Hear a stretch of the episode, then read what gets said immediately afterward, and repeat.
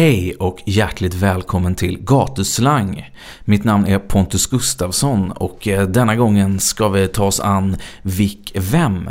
En person som jag träffade första gången under min gymnasietid och som jag sprungit på i olika sammanhang i Göteborg genom åren. Du kommer få höra en eh, väldigt öppen och eh, ärlig berättelse från en person som har varit med om mycket mörka saker men också en hel del ljus i sin eh, musikaliska och eh, personliga berättelse. Men innan vi går in på avsnitt nummer 86 så vill jag påminna er om de sociala medierna, Twitter, Facebook och Instagram där ni hittar mig under gatuslang.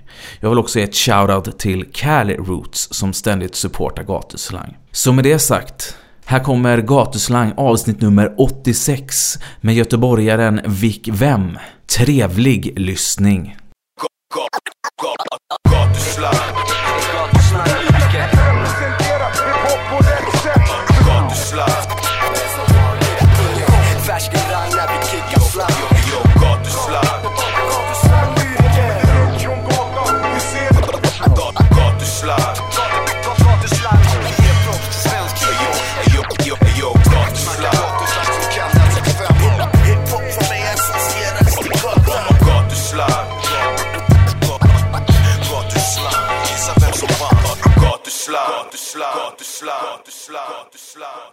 Hej och eh, hjärtligt välkommen till Gatuslang. Tack så mycket. Ja, det var till mig. Jag trodde, jag trodde det var till lyssnarna. Då säger jag What's hjärtligt up? välkomna alla lyssnare. Tack för att ni lyssnar idag. Tack för att jag får vara här. Eh, och vem är det som sitter framför mig? Vem är det? vem är det? Viktor. Vik vem? 29 år gammal människa som som har haft turen och välsignelsen att få syssla med och jobba med hiphopmusik i olika former. Och eh, det börjar gå riktigt bra för dig nu eh, musikaliskt och i livet. Mm. Ja, jo. Det gör det liksom. Allt är relativt. Jag har ju fortfarande mina, mina problem, i alla fall i livet. Men, men det slog mig faktiskt här förra veckan. Jag var på väg, på väg till något gig och så gick jag förbi liksom. Gick på en gata där jag har mycket minnen och så bara shit. Det, det är verkligen mycket som har hänt. Ja, vi ska ta och reda ut din karriär här idag, tänkte jag, och ditt liv. om, vi kan reda, om vi kan reda ut mitt liv här så då, då har du gjort någonting. Det är många psykologer som har försökt. Det är så. Vi kan ett försök ja, men om vi börjar då med eh, personen då, Viktor Hultin. Ja. Vad, är, vad är han för person? Jag tycker anledningen till att jag valde mitt namn då, Vikvem, det är att jag, jag tycker det är jättesvårt att definiera en person. Jag tycker man begränsar en person av att försöka definiera en person. För en person eller en människa är i ständig utveckling åt något håll. Liksom. Så personen jag var igår är inte nödvändigtvis personen jag kommer vara imorgon. Men jag, jag i alla fall, jag hoppas, hoppas och tror att jag är, jag är en fucked up person som strävar efter att bli bättre i alla fall. Jag strävar efter att bli bättre. Och vad är det du strävar efter att bli bättre på? Eller vad, vill du, vad är det för person du vill, skulle vilja bli? Jag vill vara, jag vill vara en godhjärtad och eh, balanserad man. Men nu på rätt väg i alla fall? Ja, jag, ja, jag tror det. Jag hoppas det. Sen du vet man tar ett steg fram och två bak och allt det där. Men, men om vi då tar äh, rapparen, mm. rappersonligheten Vic Vem då, som mm. du nämnde här. Hur skulle du beskriva honom som rappare, MC, textförfattare? Väl, väldigt, väldigt eh, känslostyrd. Tycker liksom att eh, en artist eller en poet för den delen, liksom, om, om man nu har som, som uppgift att sätta, att sätta ihop känslor och, eh, känslor och ord eller känslor och toner eller känslor och bilder eller vad du nu som konstnär jobbar med. Så jag försöker liksom gå, gå mycket utifrån känslor och, och, så långt jag förmår. Liksom. Det är inte så att jag pallar att prata om allt men jag försöker att inte ha så mycket filter liksom, och även prata om saker som kanske är tabu eller pinsamt eller så eller så. Liksom, och jag försöker eh, prata om känslor liksom, så ärligt jag kan. Och sen, eh, sen försöker jag också liksom att jag, jag, jag bär på jag bär på liksom erfarenheter och, och även agg liksom mot, mot eh, maktsystemet och samhället vi lever i. Och jag försöker reflektera kring det i musiken. Och liksom på något sätt bolla tankar med lyssnaren eller något liksom om, om den här, det här samhället vi lever i. Så kritisk eller kanske tänkande eller något försöker jag vara. Och det märks ju ganska tydligt. Jag, jag såg det ju live igår. Mm. På uh, Kulturkalaset där. Ja. Det, det är mycket, mycket definitiva liksom, eh, önskemål från dig. På Mm. scen mellan låtarna och tydliga budskap. Jo, det, jag, jag anser, eller liksom nu alla... Min vän kaptenen han sa en fet grej. Han sa liksom alla artister har olika skor att fylla. Så, så det är inte så. Det är ingenting fel du vet, på att göra musik som är upplyftande, positiv, dans, haffla. Så där, det är nice. Men liksom, jag ser det som min uppgift att eh, fylla andra skor. Och, och där liksom... Eh, där eh, blir, blir det ganska tydliga budskap. Och sen har jag märkt också att framförallt liksom med ungdomar men allmänt. Vill, vill du få någonting sagt, vill du komma igenom och speciellt har du andra ideal och andra saker att säga än vad, än vad industrin och etablissemanget vill lyfta fram. Då måste du både vara tydligare, mer definitiv och bättre liksom, än andra för att komma fram. Så jag, nej, jag, jag kan liksom sitta i två år och, och tänka på en låt och ändra på en låt och tänka är det här rätt eller fel. Men sen när låten väl är där liksom, då, då löper vi linan ut med det budskapet. Liksom. Och eh, när jag träffade dig då, kanske för, vad ska vi säga, första gången för 12-11 år sedan eller något sånt där. Då var du en helt annan typ av rappare. Då kallade du dig för Victory. Ah shit alltså. Jag, vis- jag visste inte ens vad jag hette då. Det, jag var en helt annan typ av människa också. Liksom om, om, det, det är så här. Jag började med, med hiphop way back. Jag var 11 år liksom. När jag började med hiphop. Och de, de första åren så lärde jag mig liksom, det var, jag kommer ihåg det var en kille Noah från Blau. Han, han lärde mig så här rappa och Big Up Noah om man, om man lyssnar. Och jag, jag såg upp jättemycket. Liksom Henry Click kom ju ut och det var Four Sources, Glaciers och alla de här. Liksom, det var mina hjältar då när jag var liten. Och sen efter ett tag så började det gå, gå ganska bra för mig och liksom för det, det crewet vi hade. Det här var ju den vågen svensk hiphop blev stort 98. Liksom. På lokal nivå började det gå bra för oss. Vi fick något förlagskontrakt och hit och dit. Men samtidigt så hände det en massa andra grejer i mitt liv och liksom knarket kom in i mitt liv och, och jag fastnade rätt hårt, eller väldigt hårt i det liksom. Och, Ja, massa andra grejer kom in. Så, så, så den här personen du träffade för 11-12 år sedan, det var en person som liksom var väldigt styrd av knark, väldigt styrd av impulser, som inte ens hade liksom någonstans att bo. Som, så, så, så rapparen jag var, liksom, det var bara en reflektion av personen jag var. Liksom, jag var jättetrasig. Sen hade jag väl liksom, jag kunde freestyla och sådär. Jag kunde väl rappa någonstans där bak. Men det var liksom en massa andra grejer som, som var framför det. Så jag var väldigt ofokuserad och väldigt, väldigt borta liksom. Ja. Och jag, och jag tänker att vi ska börja långt innan det här och innan du började eh, din hiphop-karriär och hittade hiphopen. Jag tänker att vi ska spola tillbaka bandet till 30 december 1984. vad, eh, vad hände då? Då födde, det hände säkert massa grejer men eh, då föddes jag. Var, var befann du dig någonstans då? Hur såg ditt liv ut då? Det var hur mitt liv såg ut. Eller det är säkert samma som för min son liksom när han kom ut. Det var det är kaos. Det är första traumat liksom att födas till den här världen. Första traumat säger de. Men det var, det var, jag tror det var på Sahlgrenska. Det var här i Göteborg i alla fall liksom. Ja, ganska nerför backen här i Annedal Ja, då. exakt. Antingen var det där eller Östra. Jag har inte riktigt exakt koll. Men det var, det var på någon av dem. Liksom. Och då bodde vi, då bodde, bodde mina föräldrar då och jag i, i Sandarna, i Majorna då. Mm. Ett område som har förändrats mycket de senaste åren. Ja, det, allting förändras. Jag kan, ja, men jag kan tänka mig att det var ganska, jag kan tänka mig att det var ganska nedgånget 1984. Alltså jag, jag, jag minns inte så här, liksom 84. Jag minns ju 90-talet liksom när jag växte upp. Och då var det, då var det liksom... Efter, eh, jag har ju i äldre ålder flyttat runt liksom både i Göteborg och i förorterna och i världen. Liksom så, här. så, så, för mig att säga att Majorna skulle vara ett nedgånget område, det blir fel. För att liksom om man jämför med större delen av Göteborg och större delen av världen så är det liksom det är medelklass, det är ett nice område. Men sen finns det ju Sen finns det ju som överallt annars en helt annan sida till det. Liksom. Det var väldigt mycket droger och så här. Men det var ju i den åldern någonting jag valde. Så jag ska inte sitta här och säga liksom att, att Majorna var ett rough område. För att, för att liksom, om, man, om man jämför så var, det, så var det inte det. Men eh, då när du föddes, liksom, vad, vad gjorde dina föräldrar någonting? Så här, grejen att jag inte pratar så mycket om mina, min, mina föräldrar, varken i min musik eller i intervjuer och så här, det, det är att jag har lovat dem det. Därför att vår, vår relation är väldigt, tyvärr, jag älskar mamma och pappa men den är väldigt komplicerad. Men jag kan säga så här, mina föräldrar båda två var akademiker, utbildade liksom. De var i början av sina karriärer då. Nu har det gått bra för dem. Då var de liksom i början liksom. Och och eh, vi hade det bra liksom när jag, när jag var liten. Så, så vitt jag minns, du vet, de här, de här första åren och så var, var nice liksom. Men, men jag har inte så mycket minnen heller därifrån. Men eh, fick du någon musik hemifrån? Absolut, absolut. Det är en av de grejerna. Det, liksom, det var två grejer jag fick hemifrån och det var som jag är väldigt tacksam för. Liksom. Det var dels eh, att vi reste mycket liksom, och vi reste till ställen som kanske inte, som kanske inte var så här, du vet, random så här, Svensson reser till. Liksom. Vi reste mycket till Afrika, vi, vi reste till eh,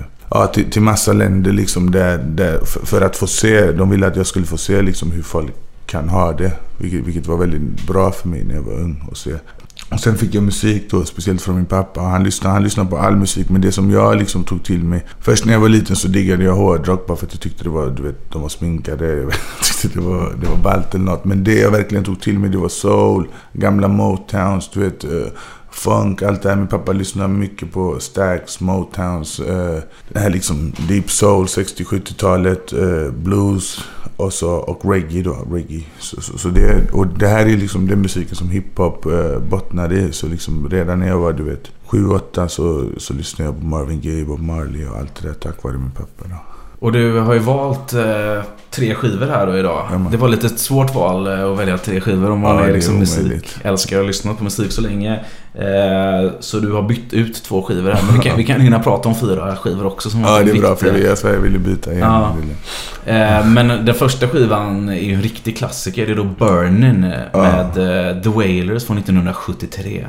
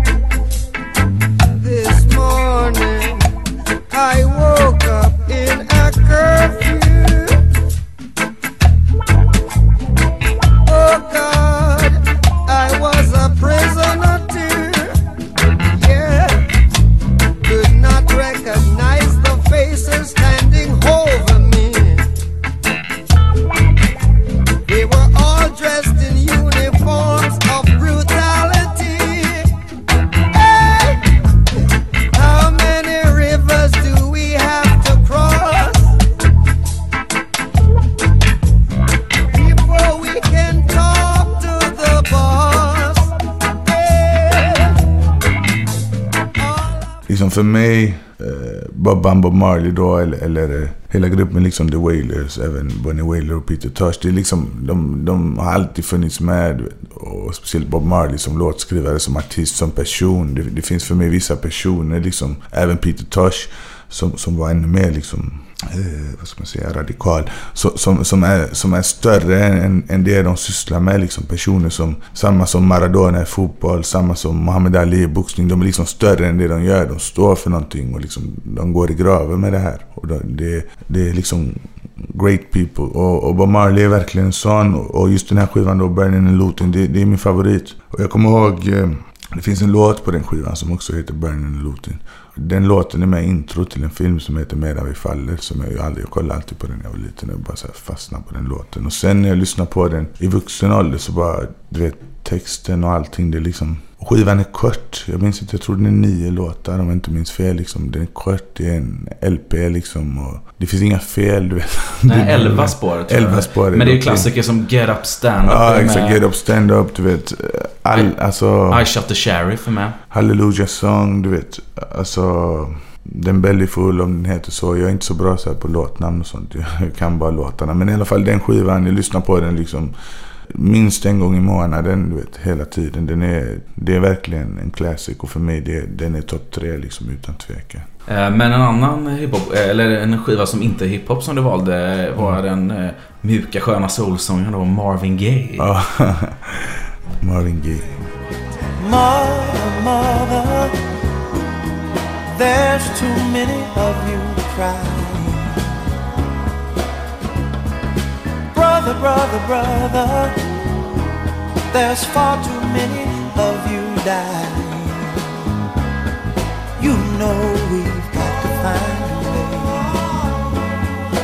to bring some loving here today. Yeah, Father, Father, we don't need to escalate. You see, war is not the answer, for only love can conquer hate.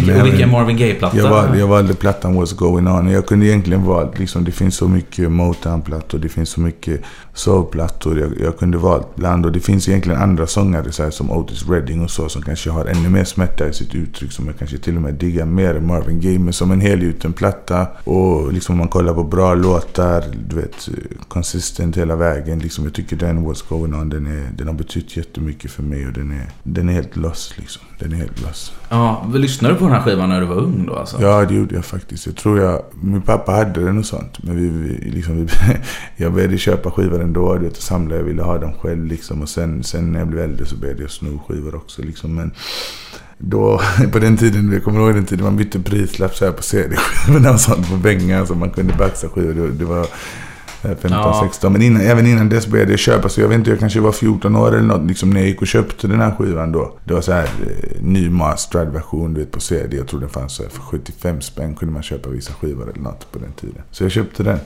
Jag var jätteglad för den liksom. Eh, Men sen så kom nog hiphopen eh, in i ditt liv efter de här två viktiga skivorna. Ja, eller och- egentligen kom hiphopen in innan det. Liksom, den, hiphopen kom in i mitt liv. Jag brukar säga att jag träffade henne liksom. För, för mig var det verkligen så. Jag blev, du vet, jag blev tvärkär. Och jag hade varit kär i andra brudar innan. Men det här var den första tjejen som du vet, hon var kär i mig också. Då, var jag, då var jag 11 år. Det här var, jag minns att det som verkligen, kanske något år senare eller något, när det verkligen slog mig. Det var, jag var på, på Näset, en, en badplats i Göteborg då. Så här med min familj och skulle gå och köpa glass eller något. Så gick jag förbi glasskiosken. Så hörde jag basgången till Tupac, Do For Love. Jag bara hörde den basgången, du vet, som är introt. Och så hörde jag hans röst, vet du. Jag fattade inte ens vad han sa, men du vet, hela hans uttryck, liksom hans energi. Jag bara, det här är liksom, this is it. För den kom precis efter. Den, den var på den skivan som Ja, kom. Are you still down? Ja, jag tror Are you exakt. still down kom 97 och den kom efter han dog. Men jag tror, om jag inte minns fel nu. Jag tror Do For Love var singeln från den. Så jag vet inte om den kom innan. Ja just det, den kom, måste ha kommit 96, 96 97, eller ja. 97 var det. Så jag var liksom så här, när jag var 11 då hörde jag de här. Var 95 då. Jag tror det var då, jag tror Gangsters Paradise var, den var jättestor då. Jag tror det var 95 på den här filmen. så, exakt. så jag hade den singeln och så lyssnade på den. Jag kan fortfarande så Walk to the Valley och du vet den här klassikern. Men, men den, gick ändå, den gick ändå inte hela vägen. Men jag var så här, hiphop det är fett, det är häftigt, det är ballare än hårdrock. Så här. Det är ballare än, jag gillar de här soul och reggae och sånt, men det här är ballt liksom. Men sen när jag hörde, du vet, den här Tupac-låten och sen gick jag och köpte den skivan. Are You Still Down var konstigt nog den första Tupac-skivan jag köpte. Den kom efter hans död, men det var ändå den första. Sen gick jag och köpte alla liksom Tupac, Calypso Now och hela vägen. Hela vägen till uh, Machiavelli-skivan. Så, och och det, var, det, var, det, var, det var Park som verkligen, du vet, det där 12 eller 13-åriga jag, vad nu var, gick in i mig. Alltså han verkligen, du vet, han var... Det är helt ska, sjukt. Ska vi ta och lyssna? Eh, Vi måste ju lyssna på någonting när du var eh, från den här tiden. Se om vi kan kom, eh, ta, Absolut. ta, ta oss tillbaka i historien. Det måste vi göra.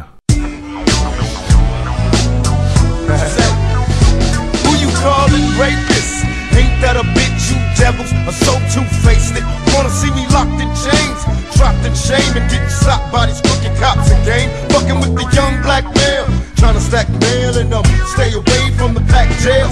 Told the judge I'm in danger, and that's why I had that 4-5 with one in the chamber.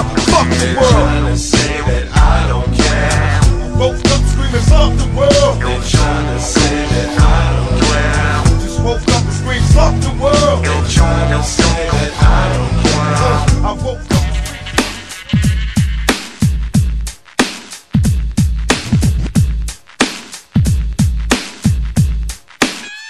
It's just me against the world. Me against the world, baby. I got nothing to lose. It's just me against the world. Me against the world, baby. Can you picture my prophecy? Stress in the city, full of bullets, no bodies is dropping. There ain't no stopping me. Constantly moving while making millions. Witnessing killings, leaving dead bodies in the abandoned buildings. Carries the children cause they're illin'. Addicted to killing and the appeal from the cap villain. But will they last or be blasted, hard-headed bastard. Maybe you'll listen in this casket, the aftermath. More bodies being buried. I'm losing my homies in a hurry. They relocating to the cemetery. Got me worried, stressing my. Aj, aj, aj, här är den. Det här är min, det här är min låt alltså. Det här är säkert allas låt. Den är fucking bäst den här låten. Ja, här diggar du ju med då. Vi hörde först Ja, ja, ja. eh, Fuck the World och sen Me Against the Och World. båda två är från Me Against the World-plattan. Jag inte- Ja, exakt. blir- blir du, hur nostalgisk blir du när du hör de här låtarna? Alltså jag, jag lyssnar fortfarande på dem hela tiden. Men ibland så, måste jag softa för att du, man kan bli aggressiv och så. Du, Jag försöker vara en, Jag försöker liksom mata en annan sida av mig själv idag. Men, men du vet, när det är så här stress, jag har bråttom, precis lämnat min son på dagis, kommer hem, du vet, bråkat med frugan. Jag bara sätter på den här och bara går vet. Ja, var du, eh, var du liksom, eh, var det så du lyssnade på musiken då? Alltså, Alltså? Grejen är, när jag började lyssna på Tupac så var jag var absolut liksom inte på något sätt en hård eller tuff eller ball kille i skolan. Utan det var, det var tvärtom liksom. Jag var mycket för mig själv. Jag var mobbad, retad. Jag var liksom vad man kallar en tönt i skolan. Jag, jag ska inte, jag ska inte, jag ska inte liksom gå in på det, men, men vi kan säga att vet, det, det, det har varit liksom... Jag har haft en bitvis väldigt kärleksfull och bitvis väldigt, väldigt problematisk miljö hemma. Liksom. Sen ska vi inte gå in mer på det. Men, men allt det här tillsammans då, problemen i skolan och problem, alla sociala problem gjorde att jag på något sätt kände igen mig jättemycket i Tupacs frustration. Liksom. Han blev typ min hjälte fastän jag var liksom en 13-årig liten vit kille med glasögon i Majorna som var liksom, yani en tönt i skolan. Medan Tupac, han var Tupac liksom. Så, så om man skulle se oss två så fanns det inte så mycket gemensamt. Förutom att jag hade så här skitfula Tupac-byxor som alla, alla hade på den tiden. Ja. Det var säkert därför inga tjejer kollade på mig. Men, Det, det låter som att eh, du och jag hade blivit kompisar på den här tiden om vi hade träffat varandra. För jag var, på, jag, jag var en blond kille med glasögon som var mobbad på andra sidan berget. med. Tupac-byxor. Du kanske hade Ja, jag- Wu-Tang, Wu-wear du vet. Ja, förmodligen. eh, Ja. Och skatekläder hade jag rätt mycket. Ja, men det var... Nej men det var så och, och på något sätt liksom så, så, hade, så fanns det ändå så var ändå känslan vi bar på väldigt, väldigt lik. Och det, det är någonting jag, jag har försökt ta med mig liksom i vuxen ålder. Att du vet, vi, vi är mycket mer lika än vad vi tror. Men eh, hiphopen var viktig av den anledningen då att du hade det jobbigt hemma och jobbigt i skolan? Och Alltså hiphopen blev allt för att jag, jag har alltid liksom, jag tror jag skrev min första så här, försökte skriva min första berättelse som skulle bli en bok hit och dit när jag gick i liksom trean. Så jag har alltid skrivit. Och innan hiphopen kom in så spelade jag i något band så här på fritidsgården, försökte spela gitarr. Jag kunde spela den där som alla kan, du vet den där Deep Purple, Smoke on the Water. Så när hiphopen kom så blev det liksom wow, det här är musik, det är rytmiskt, jag diggar det. Plus det är väldigt fokuserat liksom på skrivandet. Plus att det har det här underdog, arga, du vet, eh, uttrycket så, så, som liksom som, som jag fångades helt av. Så allting var liksom, det var, det var perfect match där. Men vi har en eh, sista skiva. Eh, Ja, min, andra, min sista skiva var ju då Tupac med Against the World. Eh, om vi inte redan har sagt det. Men sen fanns det en till om vi skulle ta fyra. Ja, precis. Men den tredje skivan i alla fall, det var Tupac med Against the World. För att jag tycker för mig, av alla Parks plattor så är med Against the World eh, favoriten liksom. Sen, sen kan man...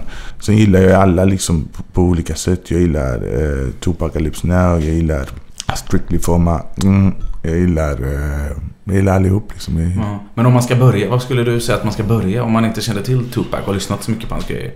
Det är svårt, men börja i alla fall med grejer han gjorde när han levde. Du vet, börja typ... Alltså Greatest Hits-plattan är nice liksom. Det är en nice mix-up. Så du, du kan börja där eller... Eller vill du go deep liksom... Börja från... Nej men annars börja med Me Against the World. För där, där tycker jag han var liksom... Det var innan... Det var innan... Innan Death Row, in, innan han... Han eh, flippade ur liksom. Och sen, sen så ville han ju tillbaka och så klippte de han som, som de gör. Men eh, vi ska lyssna på något eh, ganska annorlunda från Tupac Ja. men som ändå är hiphop. You say one for the trouble, two for the time. Come on, y'all, let's rock this. You say one for the trouble, two for the time. Come on. Speech is my hammer, bang the world into shape, now let it fall. My Restlessness is my nemesis. It's hard to really chill and sit still. Committed to page I write around. Sometimes won't finish for days. Scrutinize my literature from the large to the miniature. I mathematically add. Minister, subtract the wax selector. Will it back. I'm feeling that. From the core to the perimeter black. You know the motto. Stay fluid even in staccato.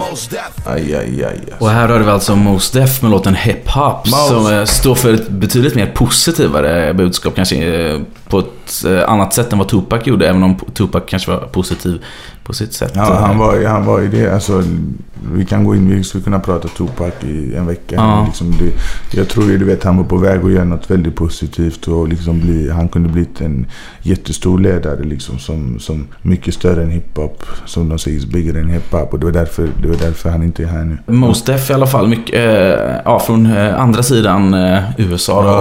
och släppte en Blackstar-platta faktiskt som är en pastisch, lite av en pastisch på Bob Marley and the Wailers skiva, Exakt. eh, Burnin'. Exakt. Jag köpte ju Blackstar-plattan och så liksom. Och sen kom då den här skivan som jag valde som min fjärde skiva. Det är alltså Most Def Black on both sides. Och det, det är för att för mig, för mig så är Most Def, jag är liksom som MC, för mig han är världens bästa. Alltså, jag, jag, jag tycker Tupac och så här, många andra är mer känslomässigt laddade och berör mig mer. Och Nas är lyrically mycket bättre och så. Men när det kommer flowmässigt, Mos Def han är så fri du vet. Han är så, det låter liksom, han kan spela in på en låt och det låter som att han står på hörnet och kickar. Han, han låter så fri och hans flow och allting. Han är så nice liksom. Och, och han, han är också en person som står för bra grejer, som jobbar för bra grejer. Han är väldigt öppen med sin tro och så här, vilket jag respekterar. Och han är grym och jag, och jag tycker liksom Liksom black on both sides, det, det är den plattan han har gjort som är liksom, den är hiphop. Han, han har inte experimenterat med massa andra. Det är jättebra beats, jättebra koncept. Så, så när den kom då och jag var så här, jag vet inte vad jag kan ha varit, 15, 16 eller något. Då var den jätteinspirerande för mig. För att, för att den visar mig en annan sida av hiphop. Eh, både Black Star och Black on both sides gjorde det. Och även liksom Talibs eh, Quality och de här Train of Thought framförallt med high tech. Den visar mig en annan sida av hiphop som fortfarande var real. Som fortfarande så här behandlade känslor men liksom tekniken, beatsen, soundet, känslan. Allting var så nice. Så Mose har inspirerat mig jättemycket. Ja, såg du honom på Way Out West här nu? Alltså jag är så keff du vet. vi, vi spelade där första dagen då gästade Labyrint och så du vet. Så bara wow vad nice vi fick sådana här band. Fastän vi, vi alla vi är så här, pass på Way Out West. Men sen man får bandet man bara "Ah, jag kanske ska gå dit ändå. Men eh, sen hade vi massa spelningar och sånt så jag missade de första två dagarna. Så tänkte jag jag ska i alla fall se Mos Def. Så hade jag kommit hem fem på natten. Eh, vi hade spelat på någon klubb och så väckte min son mig vid sex. Så gick, åkte jag och lämnade han till hans mormor och hit och dit. Jag kom hem. En lång historia kort, jag somnade. Det var så? Ja, Ja. jag sov. Det var inte så jättemycket hiphop. Eh, jo, det var en hel del, men det var ganska mycket sång och... Ja, men han, det måste jag också säga. Han är så nice på att sjunga. Och det finns en låt på Black on both sides som är en av mina all time favoriter. Och den heter Omisei, så där sjunger han och den heter Loss. Grym är det. Ja, men kunde du uppskatta den när du var 14, Ja, 15? ja, ja, ja. Absolut, absolut. För, jag, för mig tog det några år efter det, för jag tyckte jag var så jäkla hiphop då. Så jag Nej, tyckte det bara, typ, jag tyckte bara var flummigt. Jag gillade mathematics och hiphop och Jag gillade- Mr än då. Jag tror jag gillade, jag gillade nog eh, faktiskt Omiseis, eh, självklart Miss Fat Booty liksom. Och det finns en annan låt också han sjunger på som Vinja Monica är med på. Jag vet inte vad låten heter men den gillade jag också mycket. Så det var, det var jag gillade när han, han gjorde sin grej. Men här då liksom, eh, i slutet av 90-talet är ju liksom en insyltad riktig hiphop-skalle då. Men innan dess så började du skriva själv. Hur föds Mm. liksom idén till att så här, jag kan nog skriva, jag vill börja rappa och kanske till och med spela in musik? Alltså den var där du vet från början. Så fort jag så här, okej, men jag var alltid sån du vet när jag var ung. Jag var så här, okej, jag gillar fotboll, jag ska spela fotboll, jag ska bli bäst. Det var jag inte, jag blev inte bäst. Jag gillar breakdance, jag ska breaka, jag ska bli bäst. Jag blev inte bäst. Men så här. Och det, det, det, var, det var alltid naturligt för mig att göra det jag liksom och, och sträva efter typ. Sen var man, jag var ju galen liksom när jag var liten. Jag trodde jag skulle bli bäst på allt. Jag var bäst på allt, men det var jag inte. Men jag hade i alla fall mål och liksom någon strävan. Och kanske var det en strävan att komma bort eller något. Men det var naturligt för mig att börja med hiphop direkt. Sen hade vi på fritidsgården då, det fanns det ett projekt. Där man kunde börja med, med musik. Och på den här tiden i Göteborg så fanns det en studio som hette Blau. De var riktigt nice liksom och de, de släppte någon skiva och liksom de, de var här respekterade i USA så de var grymma alltså. Och bland annat Glaciers då enligt mig Göteborgs bästa någonsin spelade in där och så. Det var i alla fall en kille från, eh, Blau som hette Noah Quaggio som jobbade på vår fritidsgård och han lärde ut så här hiphop och så. så. Så vi fick börja vara i studio med han och lära oss. Ja, vilken skola och fritidsgård var det du gick? Det här var Majernas fritidsgård då. Jag gick på Kunst Ladugårdsskolan då. Och Majornas fritidsgård, var låg den? I Det Majorna? ligger i Kaptensgatan, Majerna. Det- Ja, det är alltså den som ligger till Karl Johan-skolan bredvid där. Ja exakt, det är ett rött hus och idag är det min broder Chato som har hand om hiphop-studion där. Du vet, så det går, det går i arv. Och kidsen Från- spelar in Från där. Hammerhead Click då. Ja, Hammer Click, de var, det var också, du vet, om jag skulle få välja en till. Jag hade valt Ham, en skiva till. Det är en EP, i och för sig tre låtar. Men jag hade valt Hammer Click, 88 Soldiers. För de betydde så mycket för mig, du vet, när jag var liten. Jag såg dem uppträda överallt. De var fett många, de hade värsta attityden. De körde G-funk liksom. Jag tyckte de var, jag tyckte de var så balla, du vet. Men det, där då, i alla fall med liksom eh, Blau-kollektivets hjälp då, så, Mm. så fick du möjlighet att liksom eh, lära dig hur, hur det fungerar liksom med, Ja, med rap och till och med spela ja. in grejer. Ja, jag fick spela in och så och lära mig. Och, och där någonstans så började jag, alltså jag började väldigt tidig ålder freestyle. Alltså jag började freestyla hela tiden liksom. Jag freestylade om allt och alla. Typ hela tiden. Och då blev det så här. Vi var ju rätt keffa liksom när vi började. Men, men vi gjorde ändå, du vet. Jag vet inte om det var 98 eller något. Så liksom pressade vi en egen skiva. Och brände, eller brände en egen skiva rättare sagt. Och sålde i skolan och så här. Upp, jag uppträdde på skolavslutningen. Och så, då fick man ändå... Först så skrattade alla åt oss liksom. Men sen efter ett tag så blev det ändå okej, det är de som rappar. Jag liksom, det blev min identitet på något sätt. Och vilka, vilka var vi då? Då var det jag, en, en kille som producerade. Han var grym du vet, men han har flyttat från Sverige nu. Men han var jättenice. Dio Science kallades han. Han har gjort beats till lite folk lite här och där. Sen var det en polare till som, han, jag ska inte prata för mycket för att vår, vår relation är... Men du kan nämna vad han heter i alla fall. Jag vill, jag vill inte, du vet, du vet, det finns vissa grejer som så här man, man har kommit överens om att lämna det och inte nämna varandras namn Okej, måste- men, men det var, ni var tre stycken då vi- som hade en grupp? Ja, vi var tre, men sen så blev vi... Sen fanns det en annan grupp. Som också rappade på fritidsgården. Som, som, de hette Rallic och senare blev de MET, eh, Middle East Triangle. Så de, de och vi, så här, de och sen kom även en grupp till som hette Frustrated Minds på, på den tiden. Och så alla vi blev ett kollektiv sen. Så när vi var typ 15-16 hade vi ett kollektiv som hette, jättekonstigt namn, Camouflage Chameleons hette vi. Jag tror vi hette det bara för att någon, vi hade hört någon från Wu-Tang säga det på någon låt. Så jävla hiphop alltså. Ja, men vi, vi var så här, du vet, vi var verkligen så här militärkläder, du vet. Och vi till och med så här, gick in på Wu-Tangs hem- hemsida, du vet, och anmälde oss. Eh, anmälde oss. Man kunde man bli med i Wu-Tang på något sätt, vi gjorde det. Men eh, då var vi 15 pers från runt om hela Göteborg. Och vi, vi rappade, vi spelade in. Och det var tack vare en, det finns en man som jag, som jag är skyldig väldigt mycket och väldigt tacksam till. Och den här mannen heter Svante. Han är socionom och även en grym musiker. Han kom till vår fritidsgård för att skriva, en, skriva sitt eh, avgångsarbete, eller så här, vad heter avhandling då, för skolan. Och intervjuade oss ungdomar som rappade i den. Och som tack för att vi var med fick vi spela in en låt i hans studio. Han hade en jättefin studio i, i sin källare. Ja, och det är även Svante som kommer starta hiphop-produktionslinjen på BRA, exakt. Beats Rhyme Academy. Exakt, så han Många år kom, sedan. han in i bilden igen då.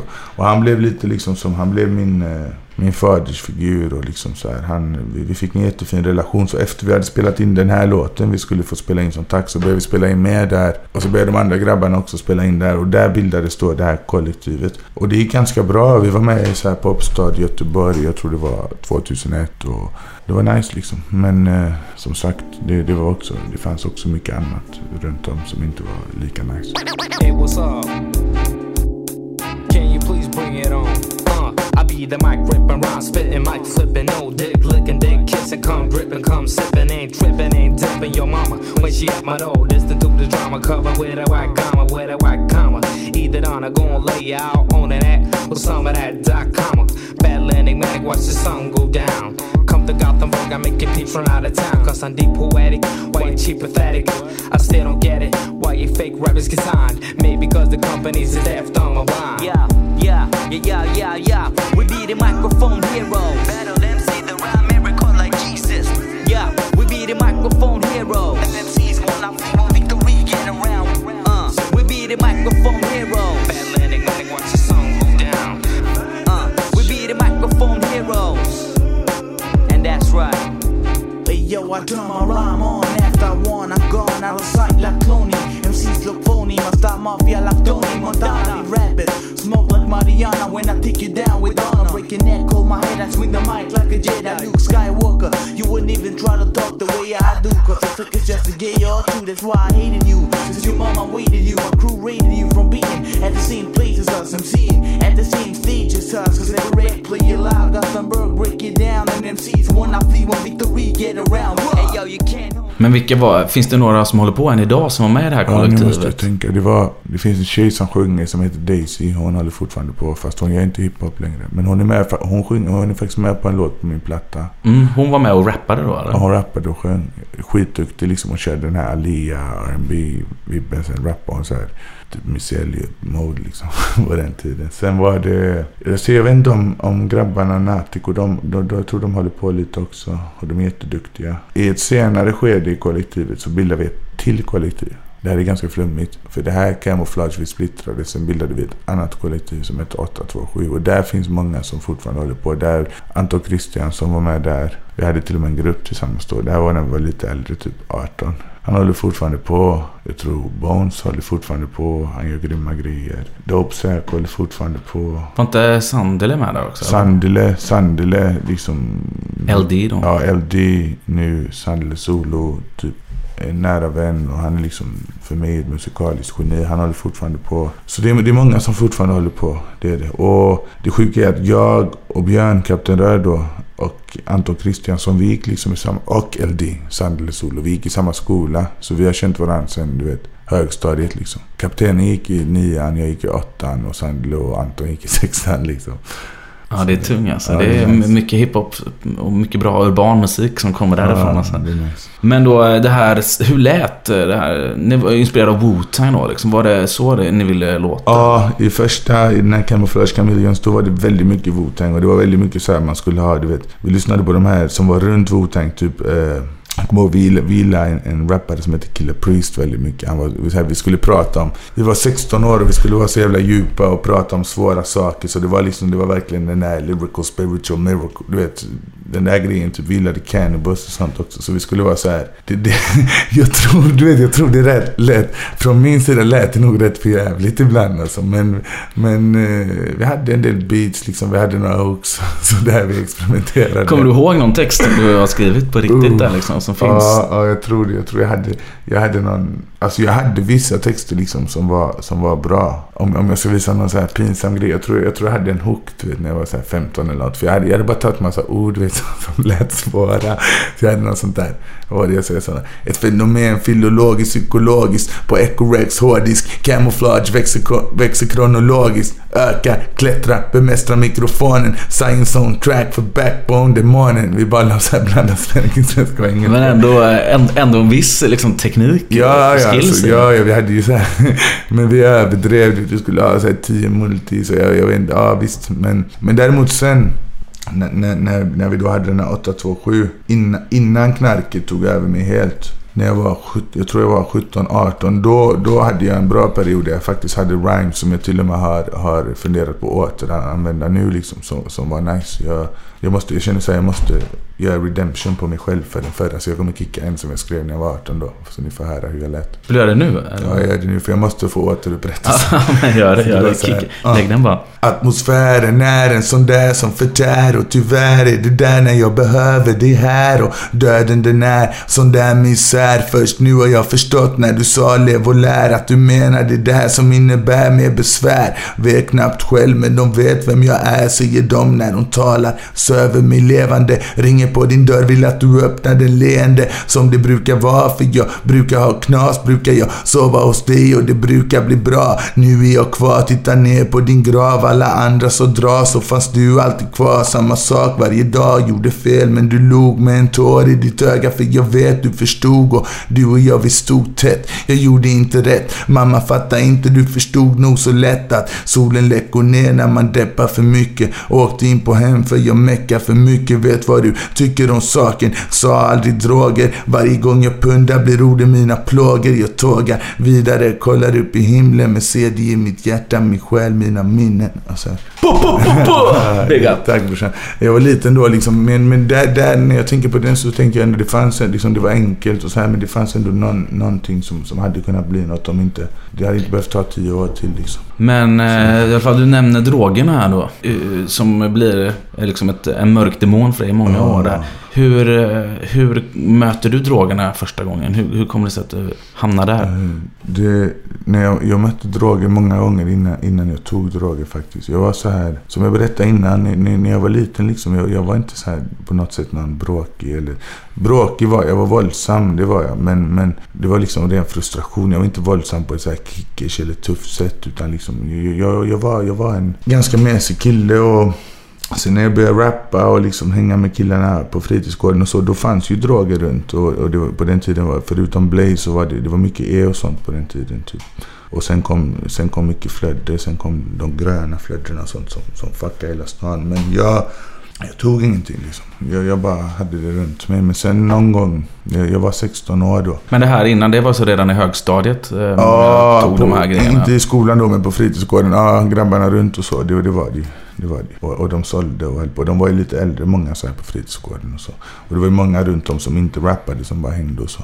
Och de vuxna hade ingen koll på det här alls, eller? Alltså, det, det, alltså det var väl vissa som hade sos och du vet så här på sig. Men Ja, men folk sprang omkring liksom med eare på högstadiefester och sånt, eller? alltså på ställen vi spelade och sånt gjorde de ju det. Jag var aldrig på några högstadiefester direkt så det, det vet Nej. jag inte. Men eh, sen när jag var 16 då så, så började, jag, så började jag, jag med Blaze. Och det sjuka är att jag alltid varit, jag varit, alltid varit en så här extrem människa. Så att, så att jag kan inte göra någonting liksom med, med balans. Så när jag började blaza så, så liksom efter typ två månader hade jag börjat beckna. Inte för att jag, du vet, jag hade ju liksom mat och det jag behövde hemma. Eh, materiellt i alla fall. Men, men jag, jag, jag började beckna ändå liksom och började hålla på. Och sen bara, sen gick det snabbt liksom. Till andra grejer och till... Eh, det fortsatte så. Och sen, sen eh, så då hade jag börjat på gymnasiet då. Jag började på Schillerska gymnasiet i Göteborg. Och jag gick där ett år. Sen så, sen så blev det någon incident med att jag skulle ha hotat en lärare då. Eh, vilket jag, jag inte faktiskt gjorde. Men, men de tyckte det. Och jag... Ja, då hade jag liksom tuffat till mig lite och då, då hade jag blivit lite, lite, lite sådär kickers-aktig kanske. Eller det hade jag. Och, och jag blev avstängd från skolan. Fick liksom så här, göra något annat på dagarna. Praktisera och gå på Vinga gymnasiet hette det i Göteborg. Så här, problembarnsskola. Och då började jag knarka rätt mycket och, och jag, jag fick flytta hem till min mormor. Bo där. Men så dog min mormor och efter det så blev det blev kaos. Liksom. Vi försökte lappa ihop det med familjen. Vi åkte på en resa. Vi var i Gambia. Vi försökte men, men det, det, det blev bara knas. Så när jag var 18 så jag, jag, jag vill inte gå in på exakt vad som hände men, men i alla fall jag, jag var inte hemma längre. Liksom. Jag, jag tog min väska och gick och jag kunde inte komma tillbaka. Jag, det, det gick inte.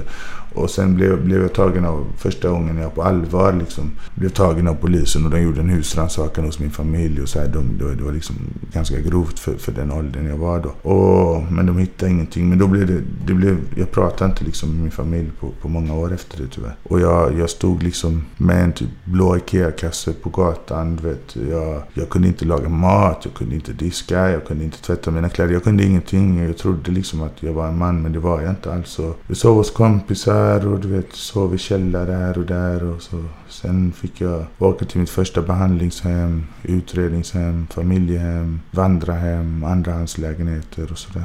Det, det fortsatte så i många år. Kunde du se under den här perioden någon framtid eller liksom något ljus eller någonting sånt? Ingenting. Alltså den här perioden, så se perioden från 18 till 22, för de fyra åren. Då var det helt, helt ärligt. De som känner mig och liksom så här från den tiden, de vet att det var, jag vaknade varje dag och jag sket i om jag skulle leva eller, eller dö liksom. Det, det var på den nivån. Jag var, jag var, du vet, det var liksom inte så att jag typ, det, det fanns ingen balans i det liksom. Jag, all kriminalitet och allt knas jag gjorde, allt jag becknade, allt jag rånade, stal. Det var bara för att knarka med liksom. Det, var- det var enda målet. Sen fanns det väl det var en period här, jag tror det var, jag tror det var 1920 då, som den här mannen Svante, han startade en skola. Den skolan du nämnde innan, BRA. En hiphopskola på en folkhögskola eh, som ligger utanför Göteborg i Färgelanda, typ två, två timmar härifrån. Och när han startade den här skolan så bodde jag på, jag bodde på ett behandlingshem som heter Linnéahuset. Jag hade LVU-utredning och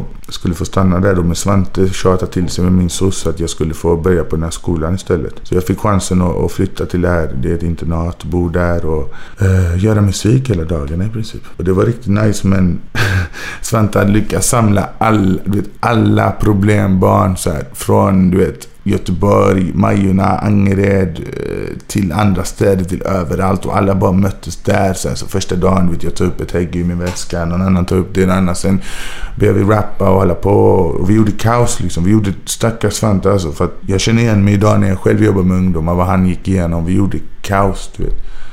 Det slutade med att eh, det kom liksom tio beväpnade poliser och gjorde razzia på skolan. Och fy, du vet, vi, vi mådde inte bra. Det blev, någon, det blev någon slags psykotisk stämning där ute, ute i skogen. Och det. Men jag fick också vänner för livet där liksom. Och Johan gick där. Vi är goda vänner än idag.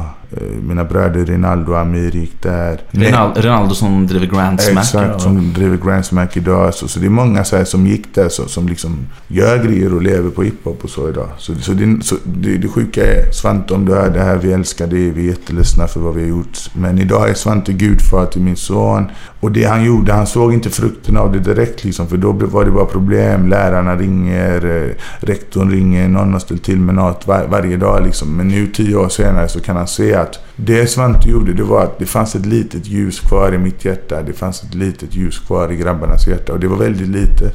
Men han höll det här ljuset vid liv. Han var en vuxen som faktiskt behandlade oss som människor och inte som djur. Utan han trodde på oss och han gav oss något att göra. Och även om vi inte kunde förvalta det på, det, på den tiden så tror jag han tände en låga som på senare år har liksom gett oss jättemycket. Verkligen. Jag vet, jag var ju och hälsade på er. Jag åkte upp med dig till eh, BRA vid den här tiden. Det var, måste varit 05 eller någonting sånt där. Och du var där, du skulle skriva någon artikel. Ja, exakt. Jag har ju bara inbandat på band när Svante pratar om alla er och sådär. Jag har faktiskt inte lyssnat på det. Ja, sjukt, du måste höra det. Alltså. Men eh, jag vet, jag vet att han... eh, Jag, jag kan minnas någonstans i bakhuvudet att han pratade just om det här att det här är inte liksom en eh, ren hiphop-skola. Det är också en liksom... eh, Ja men nästan som ett vård. Alltså, så, så, Ja, men, behandling. Ja, men vet att han försökte hjälpa. Alltså, som, en, social... Som en liksom...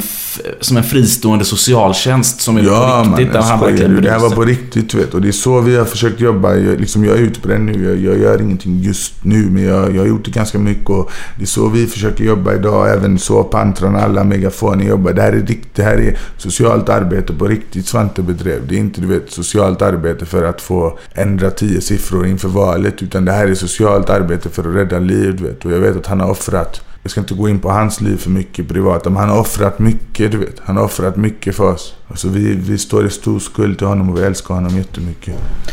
Många liksom brukar komma dit. Jag vet att Negro vilar i frid. Negro, tung rappare, tung människa som, som må han vila i frid. Han brukar också vara där. Och massa folk. LM, massa folk hängde där. LM var där jättemycket. Vi alla, du vet. Det var, det var crazy. Det fanns ändå vissa roliga, bra stunder. Ja, alltså det här var på den tiden när... Den här, på den här tiden så fanns det fortfarande någon njutning i att vara arrogant. Om, om du fattar vad jag menar. Det fanns fortfarande någon njutning i att säga fuck världen, jag skiter i om jag lever eller dör. Det var fortfarande nästan kul på något sätt. I alla fall jag var så ung och, och naiv att liksom... Plus att det fanns inget annat. Vet, så. Men vid den här perioden då var det liksom... Eh, din musik på, var ju på hårdare, lite mer hardcore ändå liksom. Du gillade attityd. Du var liksom... Du var med och battlade och freestylade en del. Jag tänkte vi ska lyssna på en liten, liten kortis. Vi bara... Jag vet att du inte gillar det, men vi, ska bara, vi, kan bara, vi kan bara höra lite Absolut. på din, på din röst. Liksom, Absolut, hur, absolut. Du har ju fortfarande, du har en jävla pondus Tack här. Så vi bara lyssnar Vad är det här 10 ifrån? sekunder. Det här är från Freestyle Rap SM. Ja, 2004. Jag, jag tror inte att det är så mycket grova, Nej, för nej. grova. Nej, Vi kan bara lyssna. Samma. Ja.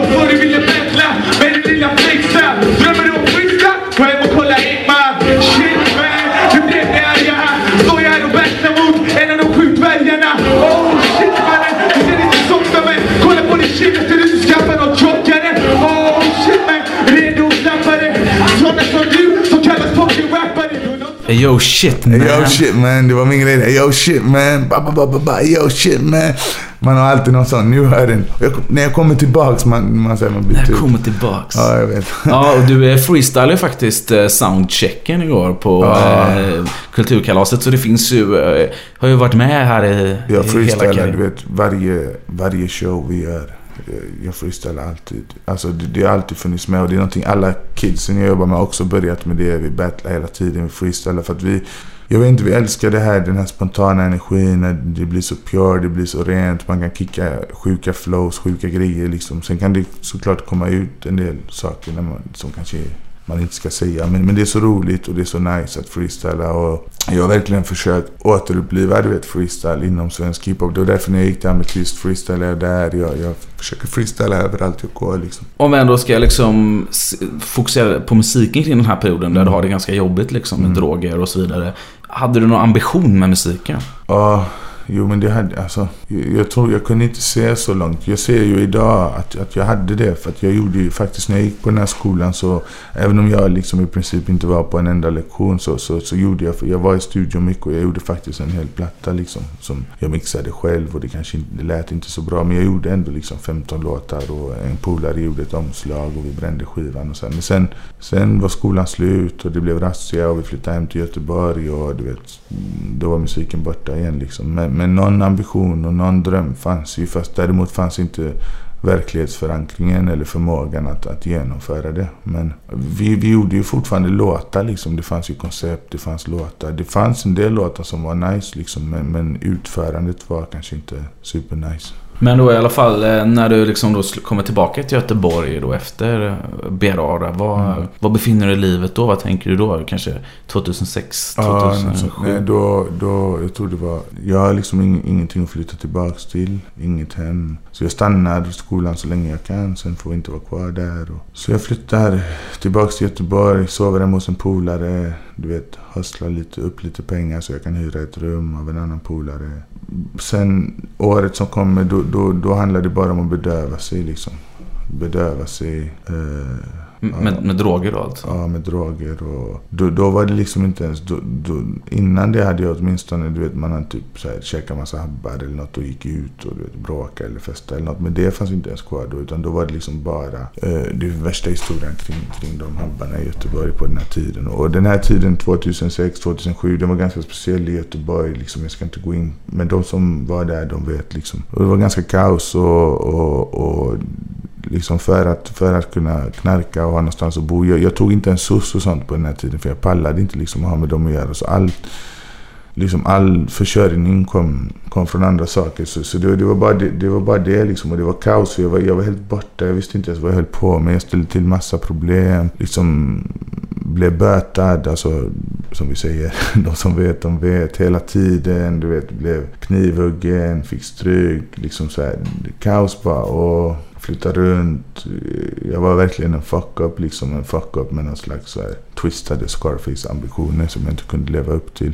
Jättehög, jätteborta hela tiden. Och, ja, det, var, det var en väldigt, väldigt tråkig tid. Sen eh, kommer jag ihåg att när jag, när jag, blev, jag blev 22 då, det var 2000, ja det skulle bli 2007. Så, så fick jag en så här, jag fick, jag fick bara en känsla. Jag har alltid någonstans trott på Gud och haft en tro och velat vara godhjärtad liksom innerst inne. Och jag fick, jag, fick, jag fick bara en sån här, okej nu finns det två vägar. Antingen så ändrar du dig eller så kommer du dö. Och helt plötsligt så det blev det blev så här verkligt för mig. Det var inte så, innan hade jag sagt jag skiter i det men det blev verkligt för mig. Liksom, jag måste göra något. Så det var ingen specifik händelse då liksom? Det var lite specifika händelser som, som jag tyvärr liksom så här inte heller kan gå in på. För att, att jag inte går in på vissa namn och vissa händelser, det kan dels bero på att jag lovat, bara för att jag har ändrat mig så har inte alla gjort det. Liksom. Jag har lovat personer att inte nämna saker. Och sen kan det vara också att vissa saker, vissa saker ska man inte prata om helt enkelt. Men det var ett par händelser som var ganska, ganska kaos som hände där och, och som Alltså, så gjorde att jag liksom, jag, jag blev såhär, jag måste, det här är inte jag du vet. Jag vet inte vem jag är men det här är definitivt inte jag i alla fall.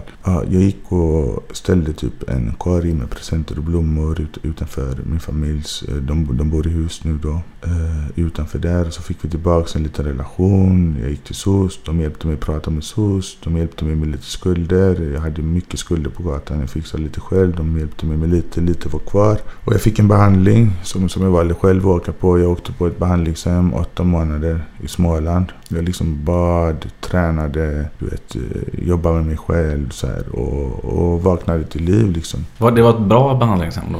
Du vet, jag, jag var motiverad liksom. Så det, det var väl både bra och dåligt. Det var ju kaos där också liksom. De, de som har varit på sådana ställen vet ju. Men, men, men, men jag, jag valde ju liksom att, att ta... Så, så jo, för mig var det bra. Och jag är tacksam faktiskt till samhället att jag kunde åka dit. För det var jättebra för mig. Så jag, jag var där och jag, jag kom därifrån drogfri och mådde relativt bra. Men däremot var jag så här, jag var typ 16 år i huvudet liksom. För att jag hade inte... Det, hade ju försvunnit massa år från mitt liv som jag inte hade utvecklats på liksom. Så på vissa punkter var jag det. På vissa punkter var jag fett mycket äldre än så. Och jag kom tillbaka till Göteborg.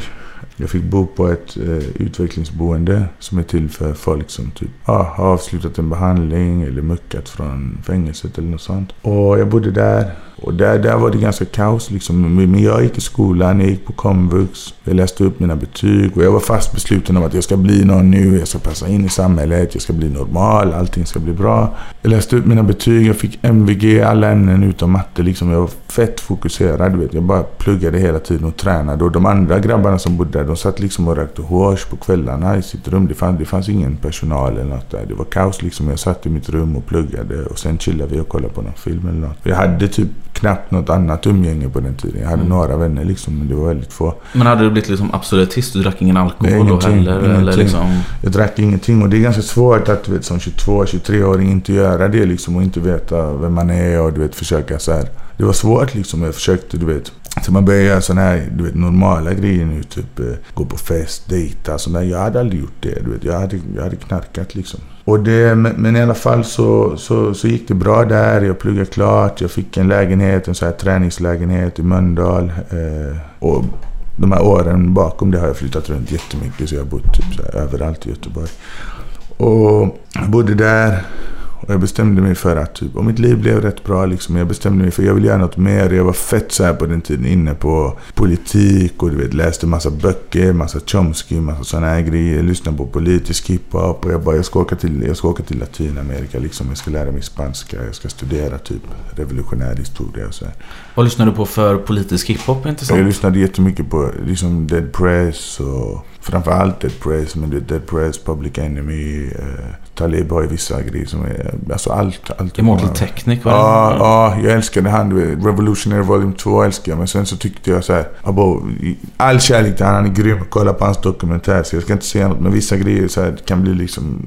Eh, jag vill ha lite mer funky grejer musikaliskt, du vet. Men inte så mycket svensk politisk rap då liksom? Nej, jag kommer ihåg den här tiden så skickade Rinaldo, min vän då, han som har Grand Smack, han sa till mig han bara du måste höra det, jag kommer två snubbar här, de är tvärgrymma, de kommer bli stora, du måste höra den här skivan. Så skickade han Muhammad Ali processen till mig. Och jag hade varit från svensk hiphop jättelänge, det var innan den var släppt. Han bara du måste höra. Så jag lyssnade, jag bara wow. Det finns ju rappare som kan göra grejen på svenska liksom. Jag blev helt såld på den. Så jag lyssnade lite på den och lite på Stor släppte någon grej i den vevan. Den nya skolans ledare som var nice. Den lyssnade jag på också.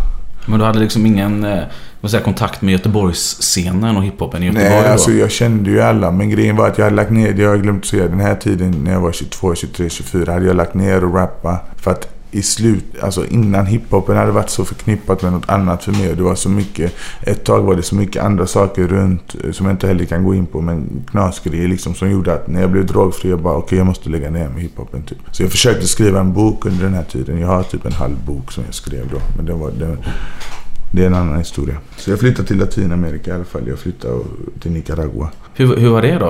Varför gjorde du det och hur var det? För jag gjorde det för att jag ville typ... Eh, jag ville leva, jag ville komma iväg. Jag har alltid gillat att resa. Under, även när jag var ung då har jag rest mycket med familjen. Och under mina kaosår har jag rest så här hit och dit och bara vet, kaosat typ runt om i världen. Men då flyttade, flyttade jag till Nicaragua och gick på, eh, via ett norskt universitet och pluggade där. Eh, bodde med massa norrmän först typ i en, eh, en, eh, ett hus. Och de drack och festade tvärmycket och jag drack inte liksom. Jag jobbade på ett barnhem, jag tränade boxning där. Liksom så här, lärde känna folk där och försökte passa in. Jag lärde mig spanska ganska snabbt och det var nice men samtidigt så kände jag mig så utanför. Och det, det jag insett idag var att jag tog inte hand om mig själv på den här tiden. Jag gick in helt i bilden du vet av att ja, jag ska vara så här revolutionär, jag är hård, jag är fokuserad, jag dricker inte, jag knarkade inte, jag blazade inte, jag gör ingenting. Jag är bara fokus. Jag gick liksom och tränade boxning fem dagar i veckan i Nicaragua. Jag fick stryk varje dag men jag skulle säga gå tillbaka, gå tillbaka, gå tillbaka. Du blev extrem mot andra. Jag blev jätteextrem du vet. Och, och, och sen efter skolan så, så, så typ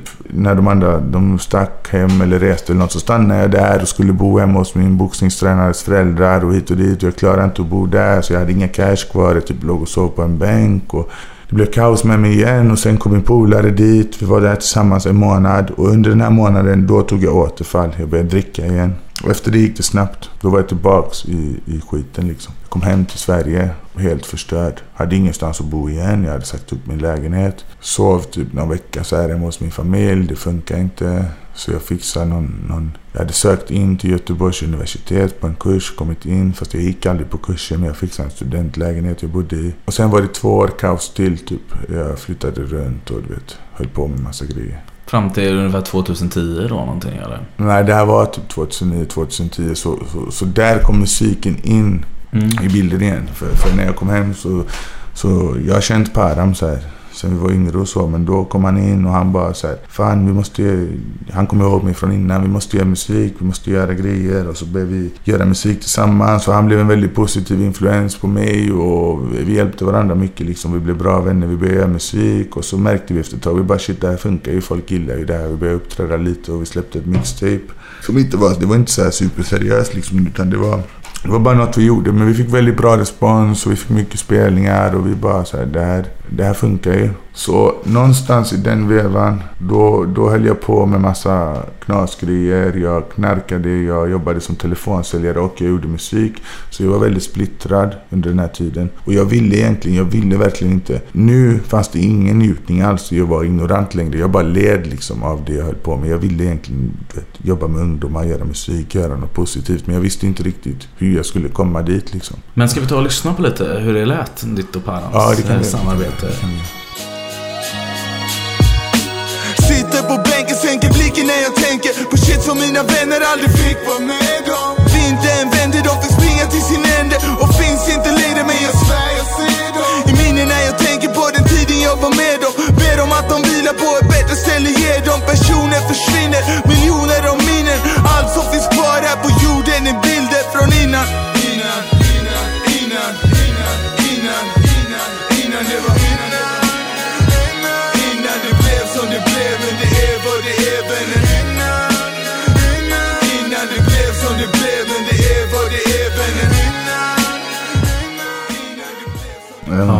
Har vi alltså innan då eh, en splitskiva som du och Param släpper. Eh, Ganska långt ifrån det Wu-Tang-inspirerade kollektivet vi hade på alltså. 90-talet. eh, Det här var, vi, vi, vi, vi, kallade det typ ett mixtape så här efterhand. Det var, det var lite låtar jag och Paran stressade ihop. Och liksom, jag hade inte så mycket ambitioner med det. Och jag, jag känner själv när jag lyssnar nu, shit, så här, det här är inte så bra inspelat. Du vet, jag lägger det inte så bra. Så, men visst fanns det en nerv och en känsla i en del av låtarna som, som var jättefin. Och vi fick, vi fick ändå liksom, vi fick väldigt bra respons. Och det här födde någonting i oss. Liksom, jag blev så här, okej, men det här kanske funkar. Jag har försökt massa grejer nu. Jag har försökt knarka, jag har försökt vara någon slags låtsasgangster. Det gick inte så bra. Jag har försökt typ vara duktiga killen i skolan. Jag har försökt vara, du vet, revolutionär. Allt det här, det, typ allting gick, du vet. allting blev kaos. Så jag kanske ska göra det jag innerst inne vill istället. Och då får jag liksom se till att göra det på riktigt. Någonstans i den här vevan så kom, kom jag har alltid trott på Gud och alltid bett och så här. Men då kom Gud in i mitt liv på riktigt. Jag började be. Jag fick liksom hjälp ovanifrån som jag ser det med vissa grejer som var väldigt svårlösta. Det löste sig. Jag kunde sluta knarka, sluta dricka igen. Jag slutade mitt jobb. Jag träffade min tjej, min fru, som jag säger som jag har nu. Jag bara så här, gick till SOS och bara okej, men jag tänker inte göra något nu. Jag, jag mår dåligt. Jag vill bara vara hemma. Jag tog SOS-bidraget. Jag var hemma rätt länge. Bara skrev, skrev, tränade på rap, tränade på poesi, fokusera, studera, du vet lectures och sånt om musikbranschen, om, om skrivande och allt sånt här. Eh, i den vevan blev min tjej gravid. Jag kände så här, jag bara shit, jag vill, jag vill jobba med ungdomar. Jag vet inte alls hur jag ska göra. Det finns ju Medborgarskolan, det finns ABF, det finns allt det här. Men jag vet inte hur man kommer in. Jag träffade en gubbe som jobbar, jobbar på ett av de här studieförbunden och han, han gav mig lite riktlinjer. Så jag startade en förening eh, som jag kallar Mer än ord. En förening för ungdomar. Jag skrev på min Facebook, på den tiden hade jag ett litet namn liksom inom rap, men det var inte så stort. Men jag skrev, eh, ja, vi, kom- jag, jag, ARF faktiskt, Affe hjälpte mig att få en lokal på Världskulturmuseet vi kunde använda. Och eh, jag skrev liksom, är det någon som är intresserad så kommer vi börja en kurs här i rap och du vet, vi kommer så här, utveckla varandra och hjälpa varandra. Och mina vänner, eh, Alibi, Sammy, alla la upp det här så det kom fett mycket ungdomar första gången. Och då liksom hade jag bara med mig en, en typ bandspelare till Världskulturmuseet så stod vi där och jamma. Men det här blev jättestort. Vi började gå dit varje vecka. Jag började så här lära kidsen lite om rimschema, lite om rap, flow, delivery. Vi lyssnade på musik, vi pratade och vi blev vänner. Och ganska snabbt blev jag jätteengagerad i deras liv, liksom socialt. Jag märkte att shit, många av de här ungdomarna går igenom exakt samma grej som jag gjorde när jag var ung. Och de vet inte alls hur man ska prata med SOS, prata med kriminalvården, jag sköt allt det här. Så jag började bli väldigt involverad i folks liv. Och samtidigt, sen började vi göra spelningar. vet, jag började arrangera så här ungdomsfestivaler och grejer. Och samtidigt så, började jag, så jobbade jag på min egen skiva då. Det här fortsatte så ett tag. Mer än ord blev jättestort. Jag släppte någon singel från skivan. Den blev stor. Min tjejs mage växte. Några veckor innan vårt barn kom så fick jag ett fast jobb. Eftersom jag hade gjort den här föreningen och liksom... För Medborgarskolan? Ja, exakt. Där även Medina och Palestine jobbade då. Så jag fick, jag fick jobb där, sköta en studio och säker inkomst. Min son kom, min platta kom. Plattan gick jättebra. Ja, helt plötsligt så var alla dörrar öppna. Helt plötsligt skulle man sitta på möt, möte med chefer för teatern, chefer för museet, turné, man fick hotell, mat. Helt plötsligt så var det så här.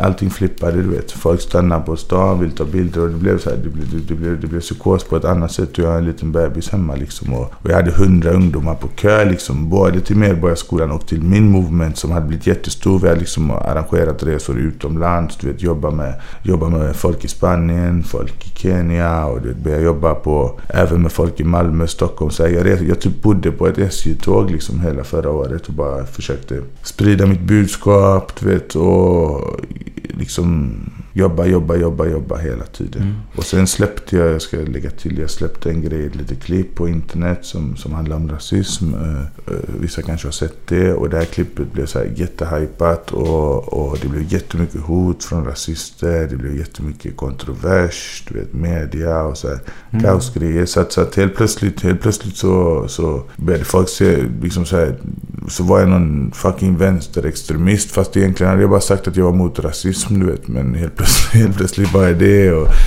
Men jag tänkte vi skulle göra någon nedslag i just alla de här grejerna. Det Ja. gör du. eh, Och du har berättat det här många gånger kanske. Och, och dratt hela den här konceptet. Alla, alla journalister Eh, frågar. Ja. Du släppte ju den här skivan då liksom 2010, eller som du kallar då ett mixtape Ja, av något slag. ja, som, ni, som först var liksom en splitskiva där du, Param hade ena delen och du i andra.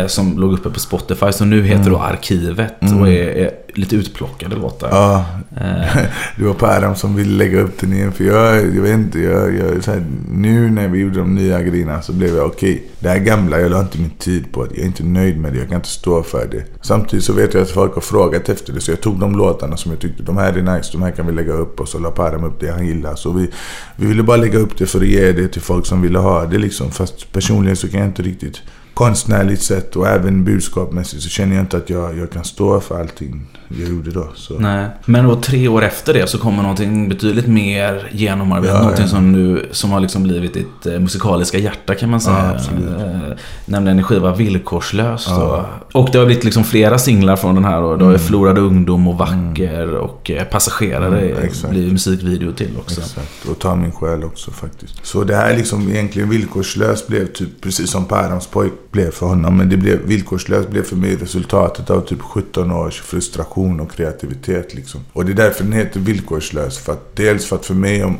kärlek måste vara villkorslös. Annars är det inte kärlek. Kärlek kan inte ha villkor.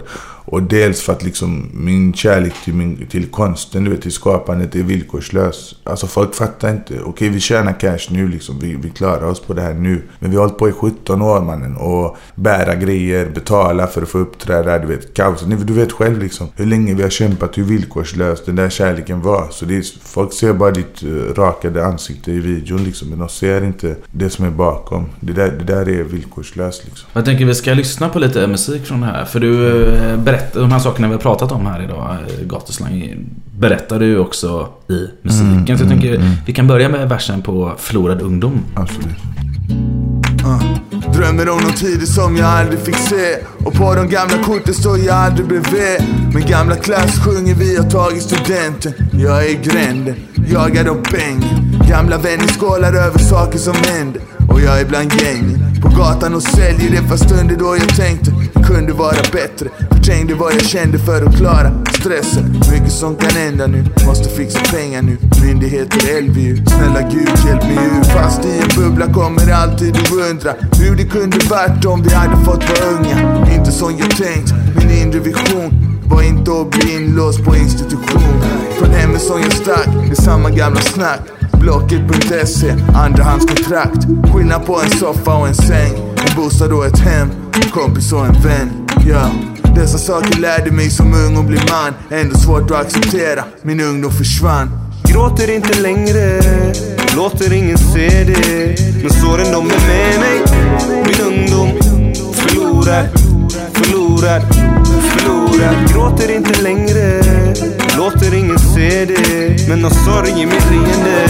Min ungdom förlorad, förlorad Här vi alltså Förlorad ungdom då med eh, Medina och Param som sjunger refrängen. Eh, Och här har vi de här år, kaosåren egentligen sammanfattat i en vers. Eh, Mm.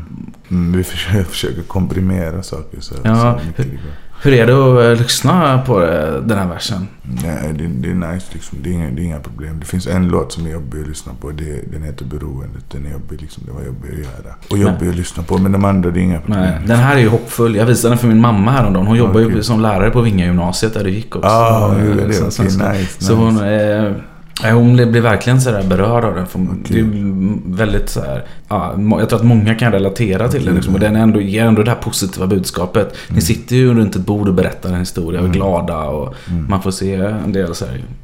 Det, det är viktigt. Det är faktiskt en, en vän till mig. Han, han jobbar också med ungdomar och med hiphop. Så här. Han, jobbar, han bor i Kenya liksom. Han är kenyan. Han bor i, i Nairobi. I slummen där. Och han, han sa en jätteviktig grej. Han visade mig en massa musikvideos och sånt. Så i varje video, det var så här fett med misär du vet. Men i varje video fanns det alltid något litet kli- klipp och några barn som log. Någon som spelar fotboll. Någonting. Och han sa det är viktigt att det är viktigt att alltid ha en ljusglimt även när det är väldigt mörkt. För om vi tar bort det ljuset i oss själva, om vi glömmer att le och skratta, då blir vi exakt som det vi kämpar mot. Vet. Vi blir en del av, av, av mörkret liksom. Så jag försöker på något sätt, jag vill ändå att det ska vara positivt även om det är mörkt. Liksom.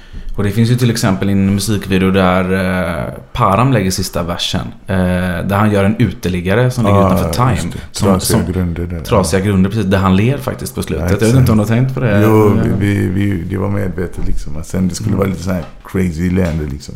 Det här var liksom det här, den här hårda tiden eh, ändå som, vux, som vuxen då. Även om du inte hade liksom Mm. eh, blivit vuxen eh, mentalt tyckte du då. Mm, Eh, men det är också en låt som behandlar eh, utseendefixering. Som Mm, behandlar mm, mer din eh, barndom. Så jag tänker vi ska Mm. lyssna på Vacker också med Absolut. Alex Rios på... Eh, Big up Alex Rios och Dirty Crowd och Dopamin allihop.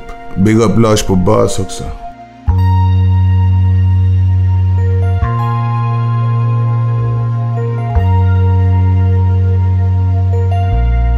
Yeah. Till slut blir man van, utanförskap De tyckte inte jag såg ut som man ska.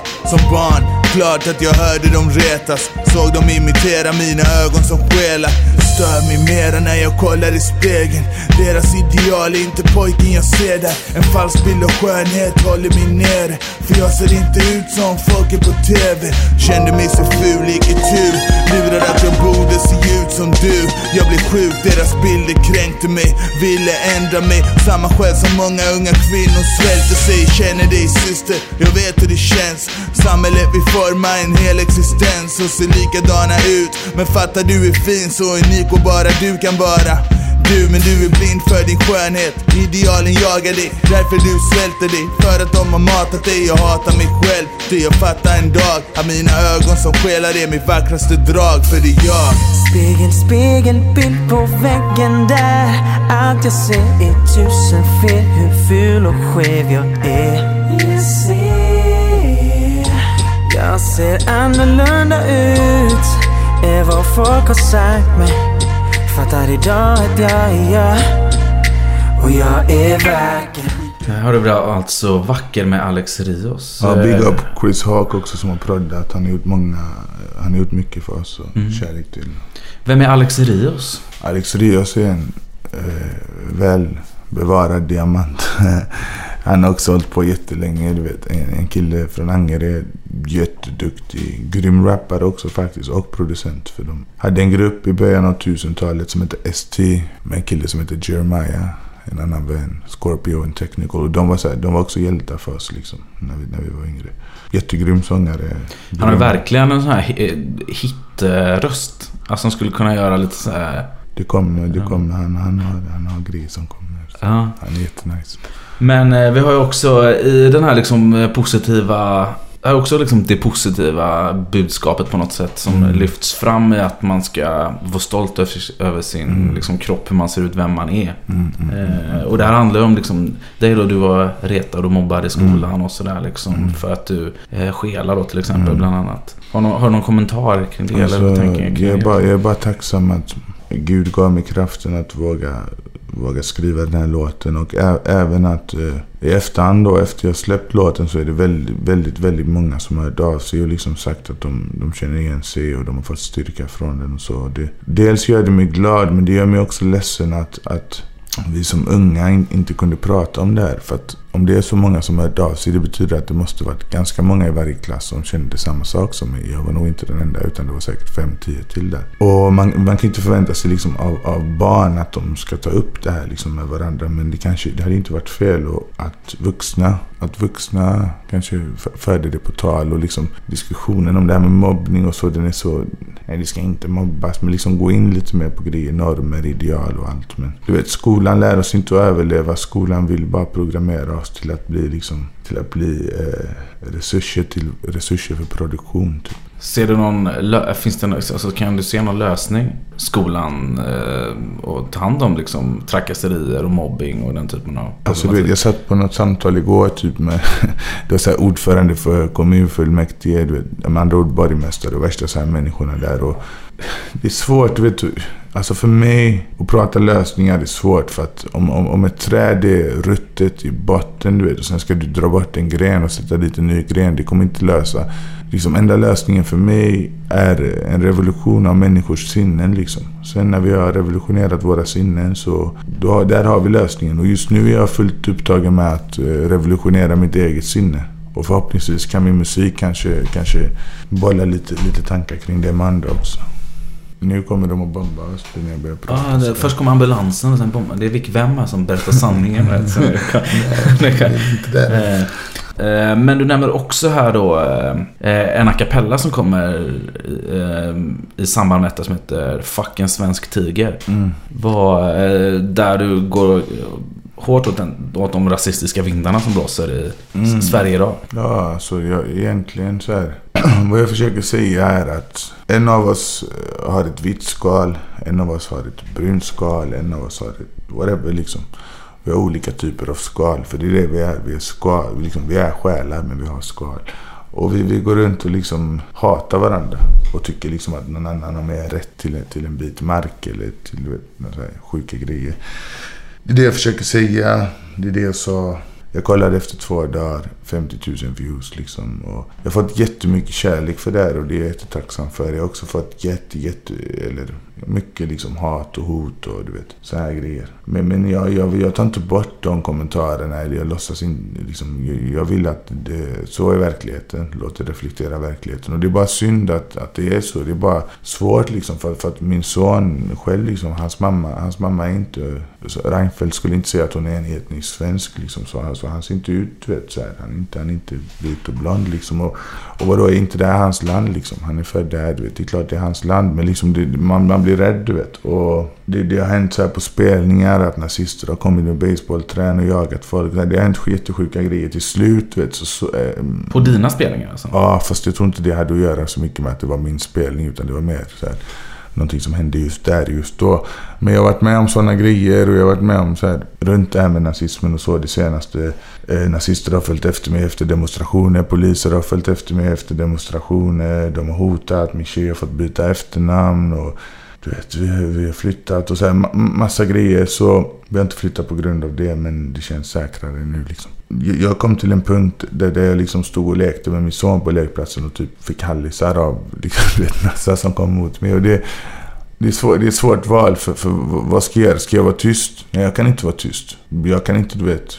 De, de, de vill ofta skrämmas liksom. De vill att man ska bli rädd och då har de vunnit. Så du vet, nej, vi, vi kommer inte vara tysta. Men det är bara skrämmande att det är så här. Det är sjukt att det är så här. För det som är fucked up är att de flesta människor som du vet eh, går runt och skyller på andra av annan färg och av annat ursprung. Det är frustrerade människor. Det är frustrerade människor som, som har massa kaos i sitt liv. Precis som, precis som ungdomarna här har massa kaos i sitt liv. Och det kommer ut på ett annat sätt. Egentligen de är mer lika varandra än du vet. Vi har samma förtryckare. Jag önskar bara vi kunde vända oss mot, mot den riktiga förtryckaren istället för att vända oss mot varandra. Eh, om du ska liksom spå framtiden, hur ska man hjälpa de här, ska man säga, Sverigedemokraterna? Alltså, jag vet inte om det är så här min uppgift att hjälpa Sverigedemokrater med. Men jag, men jag, försöker, jag försöker i alla fall att du vet, jag kan störa mig fett mycket så här. Du ser någon på Facebook bara lägga upp några rasistisk grej. Varför har de ätit mig? Du vet, varför lyssnar de på min musik? Jag vill bara ta bort dem. Men samtidigt, om jag tar bort dem så kommer de inte förändras. Du vet, om, om jag kan förändra någon så är det mycket större än att bara, bara hata någon. Liksom. Men hade vi haft hade, vi- hade vi haft ett eh, jämlikare och bättre samhälle så tror jag inte, tror jag inte, det, hade, då hade inte det hade inte varit en lika bra grogrund för hat och extremism som det, det som är idag. Liksom.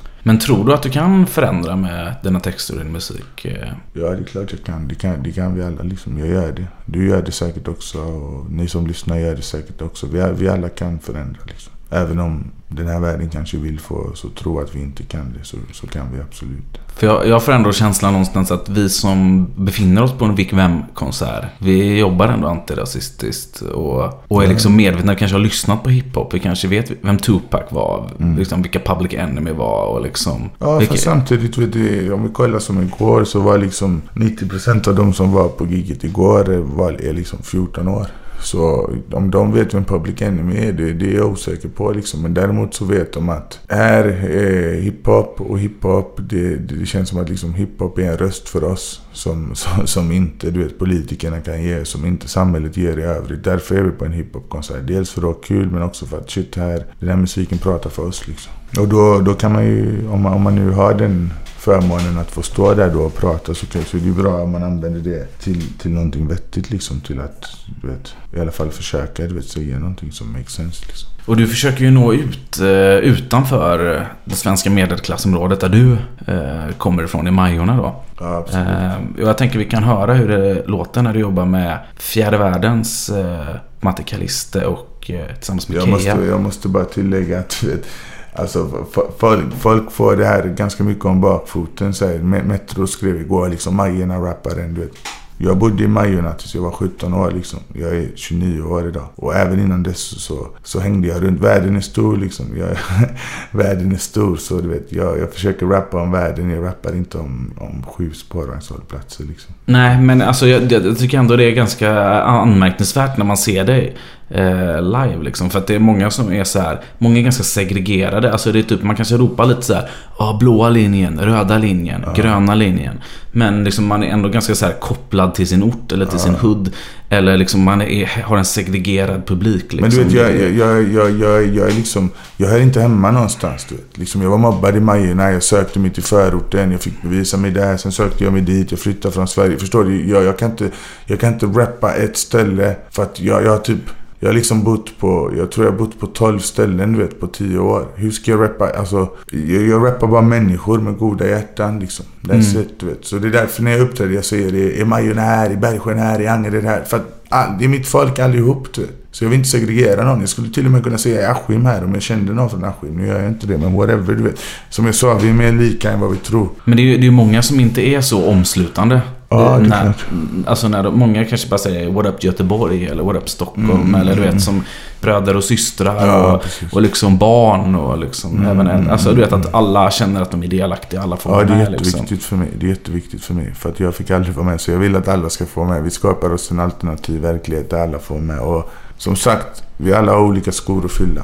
Men vi ska för det är viktigt tycker jag att liksom alla ändå liksom att en person med din bakgrund, för det är inte så jättemånga som gör det, som tar ordet för Husby som i detta fallet eller för, för, för Alltså, ja, men sen jag förorten. på den här låten, jag tog ordet för mina ungdomar, du vet. Alltså för, för mina ungdomar som ser exakt samma sak som, som hände i Husby, som hände här i Göteborg. Så på den här låten, liksom, eh, när jag skrev den bodde vi i Tynnered. till exempel. Du vet, jag pratar för dem här, men det är samma situation överallt. Så för alla som känner igen sig. Ja.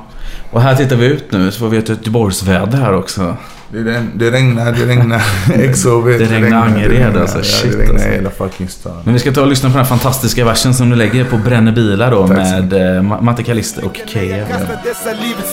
Köper inte tidningen, jag läser mellan rader Moralen är begraven i kanalen mitt i staden Bredvid unga kroppar och dumpade vapen Mina texter är smuts under nageln På Babylon där saker är så dyra Men liv de är billiga Känner många drottningar och ingen heter Silvia Singelmamma kämpar för att uppfostra tvillingar. Där har ni riktiga kungafamiljerna. Släng era tidningar, släng de artiklarna. Stå för din sanning, släng den på ryktena. Ta fram era stolthet och släng på rasisterna. Knyt era nävar och släng dem till rytmerna av hjärtan som pumpar I skuggan av staden. Skriver texter på breven med kronofogdraven. Bara era ränta? Blir till halva min lön. Vi står utanför systemet som alkisar gör. Och barnen bråkar och blir huggna för små saker Röker spice och börjar punda på lågstadiet De unga är måltavlor Bränner bilar medan bilar bränner upp på sånlagret Alltså du vet, ska jag vara ärlig, jag, bara, jag tänkte bara på den där linen med Kronofogden. Jag bara, Kronofogden bara knackade på för några dagar sedan. Och vi, vet, jag kämpar liksom. Jag håller på Ja. att betala av dem, men det tar tid. Så, ja, det är det jag menar. Och jag tänker här, liksom, just i den här låten så tänker jag på Ing-Marie, jag älskar dig om du lyssnar. Min kompis mamma liksom, som har uppfostrat två barn och även mig. Jag bodde hos dem liksom, fett länge. Hon var min min extra mamma och, och du vet, sådär. Det där är en drottning för mig. Du vet, inte någon som har liksom, du vet, typ går runt i en klänning och diamanter och gör ingenting. Du vet. Det där, every day, du vet, varje dag folk som kämpar för något gott. Det där är drottningar. Och du vet. Men då, eh, här börjar du eh, samarbeta utanför Göteborg. Eh, Innan har du ändå jobbat med mycket göteborgare. Ja, det, det är faktiskt... Vi har samarbetat, eh, både jag och Param, ganska mycket så här utanför som inte är släppt än. Så det finns lite sekretesstämplat material i källaren som, som, som ska, som ska eh, upp i källaren snart hoppas jag. Så, Precis, men det finns ju faktiskt eh, lite avslöjat kring dina samarbeten mot östkusten och mot Stockholm. Ja. Bland annat så har man kunnat sett dig på bild tillsammans med folk i Redline-studion. Precis. Eh, men du har också annonserat ut att du har gjort musik med Ken Ring. Ja, precis. precis, Eh, hur var det att jobba med Ken Ring och med Redline? Alltså, helt ärligt, när jag i Redline jag blev bara fett nervös. Jag bara, vad jag spelar in? Jag har aldrig blivit sån här med någon. Men jag började spela in med Salla, jag spelade in med Salla. Jag la värsta bajsversen när jag fick messa, messa Akisen och bara, förlåt bror, jag måste, måste göra om det. Det som kommer, det kommer. Fast jag, jag kan inte säga, säga för mycket om det. Med Ken, så han har varit jättenice. Han tog med mig liksom Eh, från ingenstans egentligen, inte för att han behövde, du vet, eh, rappa mig, liksom eh, spela med mig och så här. Och kom till studion, liksom, du vet, jamma med ungdomarna och jättenice har han varit. mot, mig. Och det, det kändes ju... Det kändes ju, det kändes, liksom alla de här, det var mina idoler du vet när jag var 14 år. Liksom, det är inte bara dem, det finns många fler som, som jag har gjort grejer med nu. Som, som jag såg upp till jättemycket när jag var ung. Och jag är jättetacksam och det är jättehäftigt. Men samtidigt, jag själv är 29 år, jag själv har barn och jag lever på det här. Så jag försöker också inte bli så här för, du vet, starstruck. Utan jag bara liksom, det är fokus, du vet. Vi, vi jobbar liksom. Jag är bara tacksam att få jobba med dem. Och efter då Villkorslös som har gått jättebra, som kom 2013 då. eh, Så eh, håller du på med nytt material. Du är tänkt att det ska komma en EP under 2015 eller? Ja, jag, jag sa det till, till typ, jag vet inte om det var P3 eller vad det var. Men, men, det, men det, jag, det, det, är lite ändrade planer. Så här är det. Jag typ släppte villkorslös. Till och från turnerat jättemycket sen dess. Jag har gjort jättemycket workshops, jättemycket spelningar, föreläsningar. Eh, massa former av arbete. Och, och just nu är jag ganska utbränd. Men eh, så kommer det komma ett album. Och det kommer komma andra saker än ett album också. Eh, andra saker än musik också. Det, det kommer komma riktigt nice grejer som jag jobbat på liksom i flera år nästa år.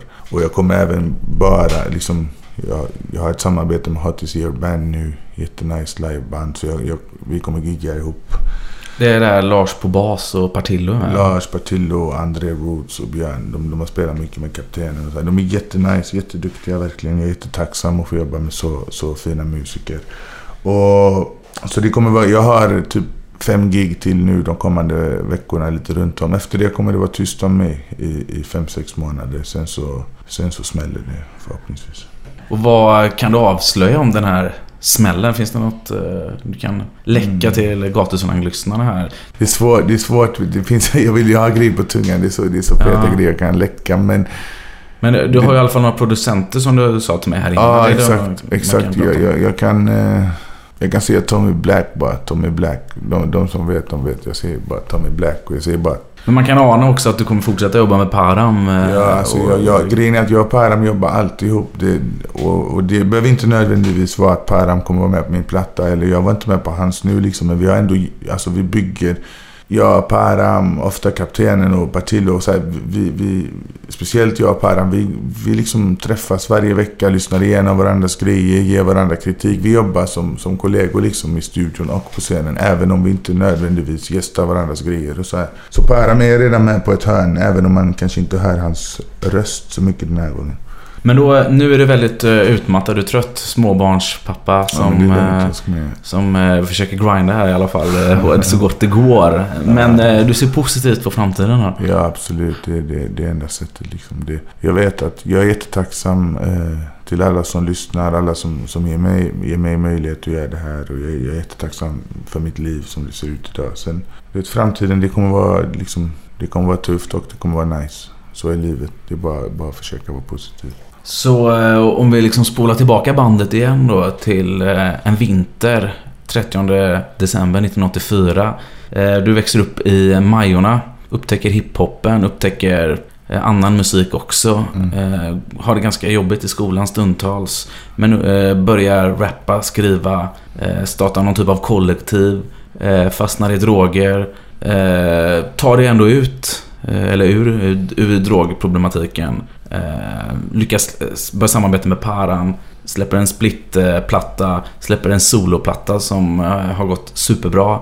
Nytt material är på G. Hur, Mm. vad, när du liksom tänker på ditt liv så där liksom... Alltså det, fin- det finns så mycket, så mycket djup och dimensioner. Liksom så här, till exempel när man hamnar i missbruk så hamnar man också i kronofogden, i utanförskap, bla bla bla.